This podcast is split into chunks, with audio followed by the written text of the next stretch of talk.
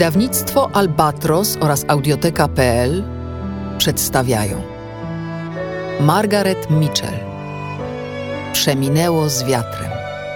Tłumaczenie Celina Wieniewska. Muzyka Mikołaj Majkusiak. Czyta Danuta Stenka.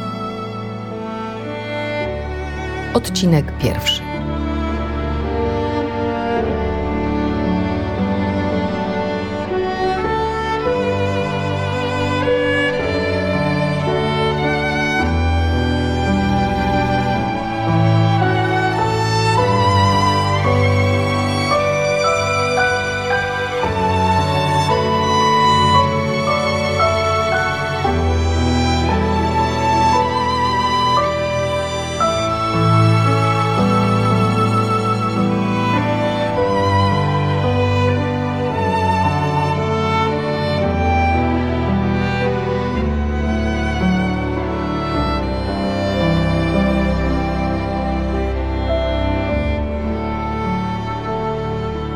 Rozdział 1.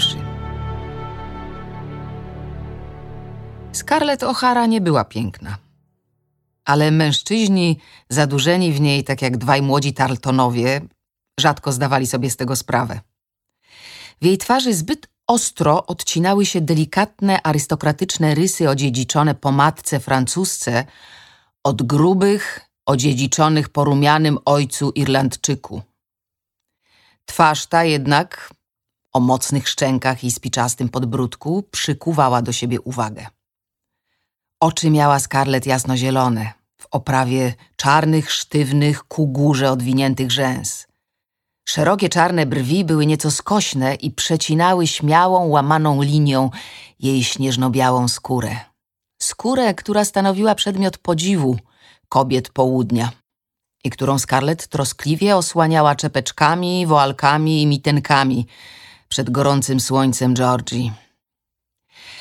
Siedząc w to słoneczne popołudnie kwietnia 1861 roku ze Stuartem i Brentem Tarletonami w chłodnym cieniu werandy w Tarze, Scarlett wyglądała jak obrazek.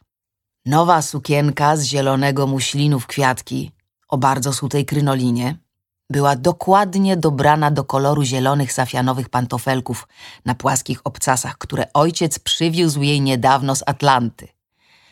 Doskonale uwydatniała talię Scarlett, mierzącą w obwodzie zaledwie 17 cali, najcieńszą talię w 3 hrabstwach. A ciasny stanik uwypuklał jędrne, dobrze jak na jej 16 lat rozwinięte piersi. Mimo jednak skromności, jaką tchnęła ta suknia, włosy gładko upięte w kok i białe rączki spokojnie skrzyżowane na kolanach, prawdziwą swoją naturę trudno było Scarlett ukryć. Zielone oczy w przykładnie uśmiechniętej twarzyczce wyrażały bunt, wolę, radość życia i wyraźnie kłóciły się z jej wytwornym zachowaniem. Maniery Scarlett były wypadkową łagodnych napomnień matki i surowych nakazów murzyńskiej piastunki. Wyraz oczu należał wyłącznie do niej.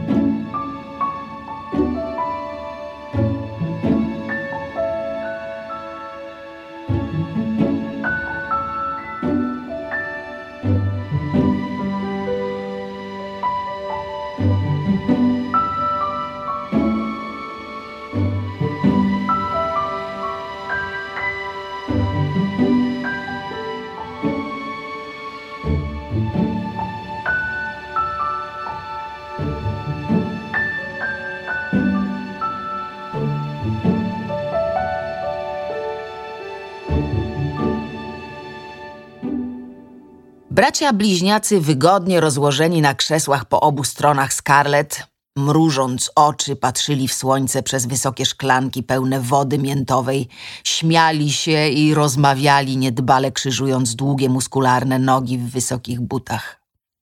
Liczyli sobie po 19 lat i przeszło 6 stóp wzrostu. Byli szczupli i mocno zbudowani. Włosy mieli kasztanowate, twarze bardzo opalone, oczy wesołe i zuchwałe. W swoich jednakowych granatowych marynarkach i spodniach koloru musztardowego tak byli do siebie podobni, jak dwa ziarnka bawełny. Na dworze promienie zachodzącego słońca skośnie padały na podwórze, zalewając blaskiem drzewka dereniu, odcinające się gęstą masą białego kwiecia od tła młodej zieleni.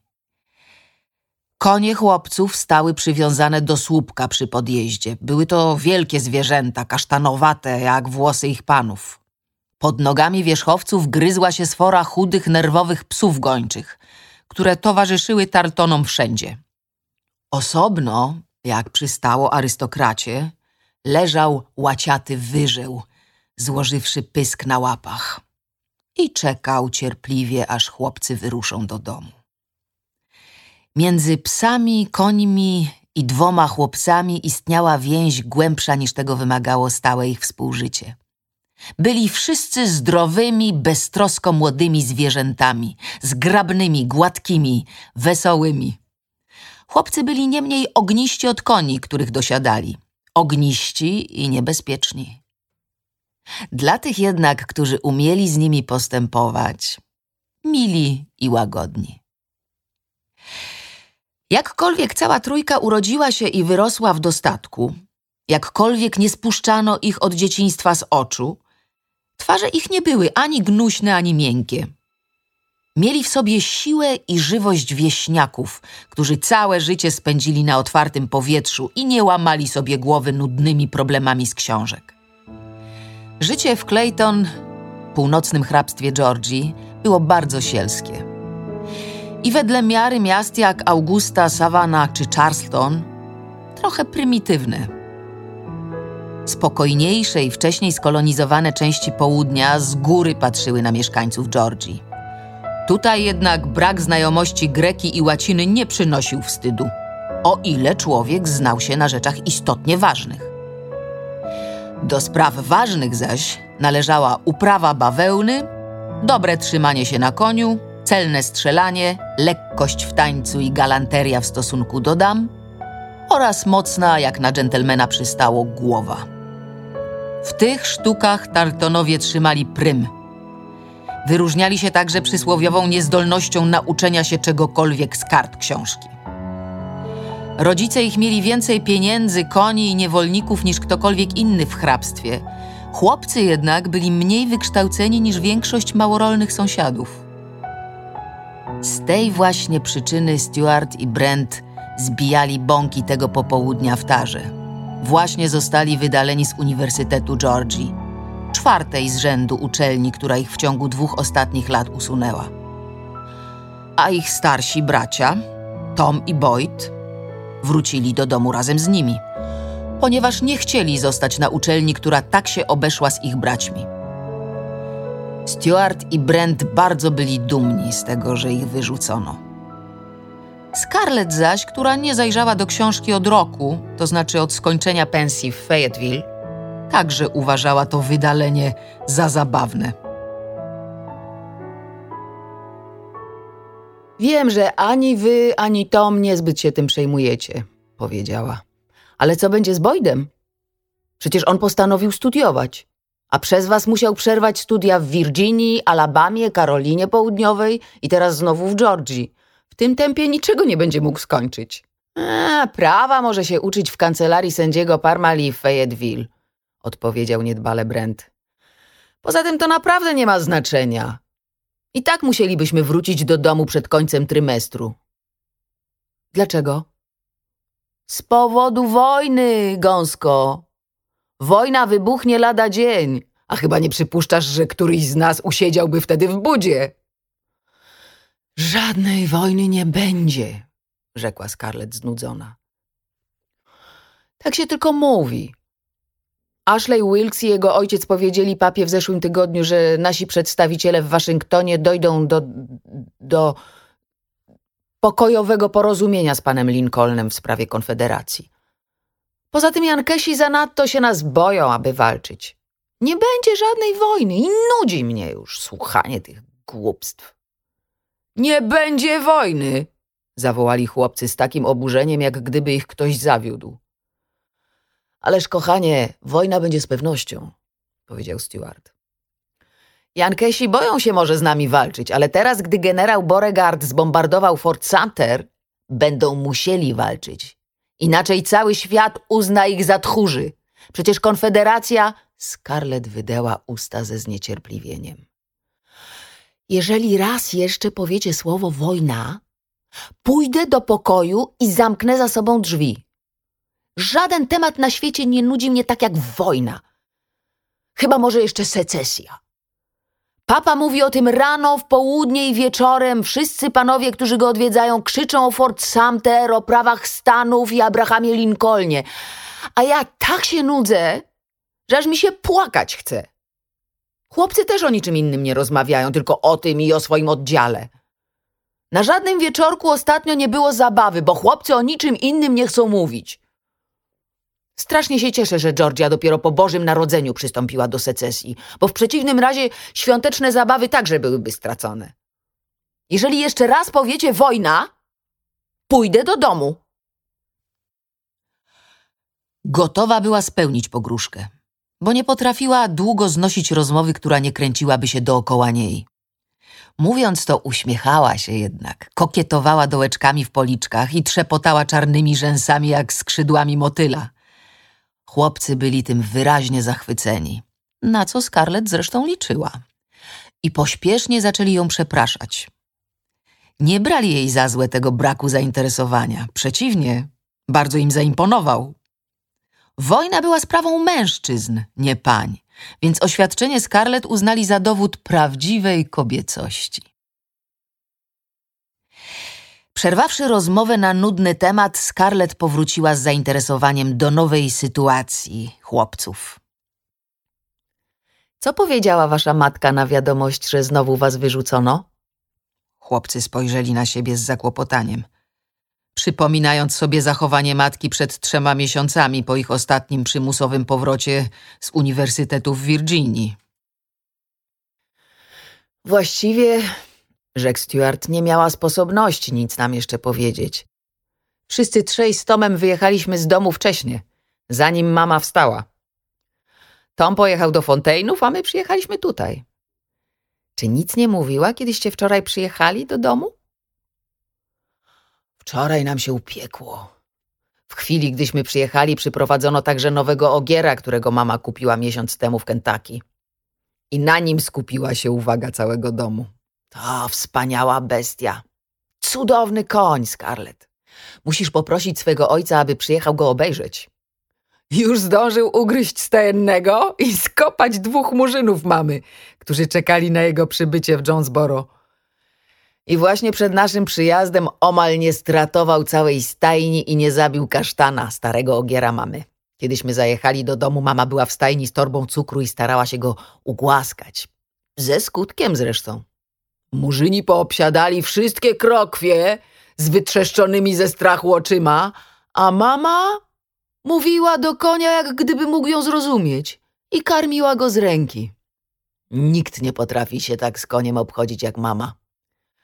A kiedy nas zobaczyła, powiedziała: wielkie nieba, cóż wy tutaj robicie? Gorsi jesteście od plag egipskich. Koń w tej samej chwili zaczął parskać i wspinać się, więc powiedziała: wynoście się stąd! Czy nie widzicie, jaki on podniecony, ten mój najpiękniejszy? Rozmówię się z wami jutro rano. Położyliśmy się zatem spać. Dziś wyjechaliśmy, aby nas mama nie złapała, a Boyda zostawiliśmy, żeby ją udobruchał. Czy sądzicie, że zbije Boyda? Scarlett, jak i reszta hrabstwa, nie mogła zrozumieć, jak mała pani Tarleton potrafi wymyślać swoim dorosłym synom i zdziela ich szpicrutą przez plecy, gdy okazja tego wymaga. Beatrice Tarleton była kobietą energiczną. Zajmowała się nie tylko wielką plantacją bawełny, setką murzynów i 8 dzieci, ale i największą w całym hrabstwie hodowlą koni. Była gwałtowna. Łatwo wpadała w gniew z powodu częstych wykroczeń swoich 4 synów. I jakkolwiek nikomu nie pozwalała smagać batem ani konia, ani niewolnika, Uważała, że dobre lanie od czasu do czasu wcale chłopcom nie zaszkodzi. Boyda nie zbije na pewno. Nigdy jeszcze na Boyda nie podniosła ręki, bo jest najstarszy. A poza tym najmniejszy z nas, rzekł Stuart dumny ze swoich 6 stóp wzrostu. Dlatego właśnie zostawiliśmy go w domu, aby jej wszystko wytłumaczył. Boże jedyny, właściwie to mama mogłaby już nas przestać tłuc. Mamy po 19 lat. Tom ma 21. A mama ciągle nas traktuje, jakbyśmy mieli po 6. Czy wasza mama pojedzie na nowym koniu na jutrzejsze barbecue do Wilksów? Mama chciałaby, ale ojciec powiada, że koń jest zbyt ostry. Poza tym nie pozwolą jej na to dziewczynki. Chcą, aby na jedną przynajmniej zabawę pojechała powozem jak dama. Mam nadzieję, że jutro deszczu nie będzie, powiedziała Scarlett.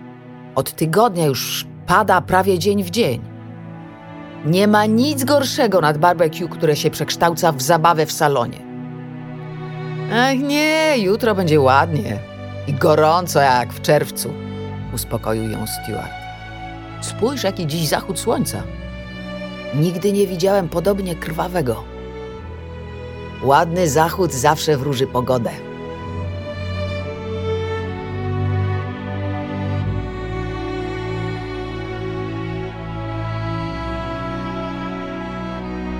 To był bezpłatny fragment. Po więcej zapraszamy do aplikacji Audioteki.